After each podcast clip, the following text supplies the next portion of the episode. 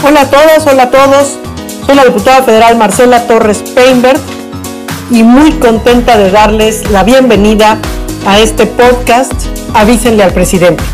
El objetivo no es otro más que mostrarles la verdad de la enorme corrupción que hay en este gobierno. Sí, en este gobierno, a pesar de que el presidente dice ser limpio y puro, no es así. Aquí, expertas y expertos, cada semana vamos a analizar qué es la corrupción, dónde está la corrupción en el gobierno federal, qué es lo que podemos hacer como ciudadanos y hacia dónde va este tema que sigue y sigue creciendo.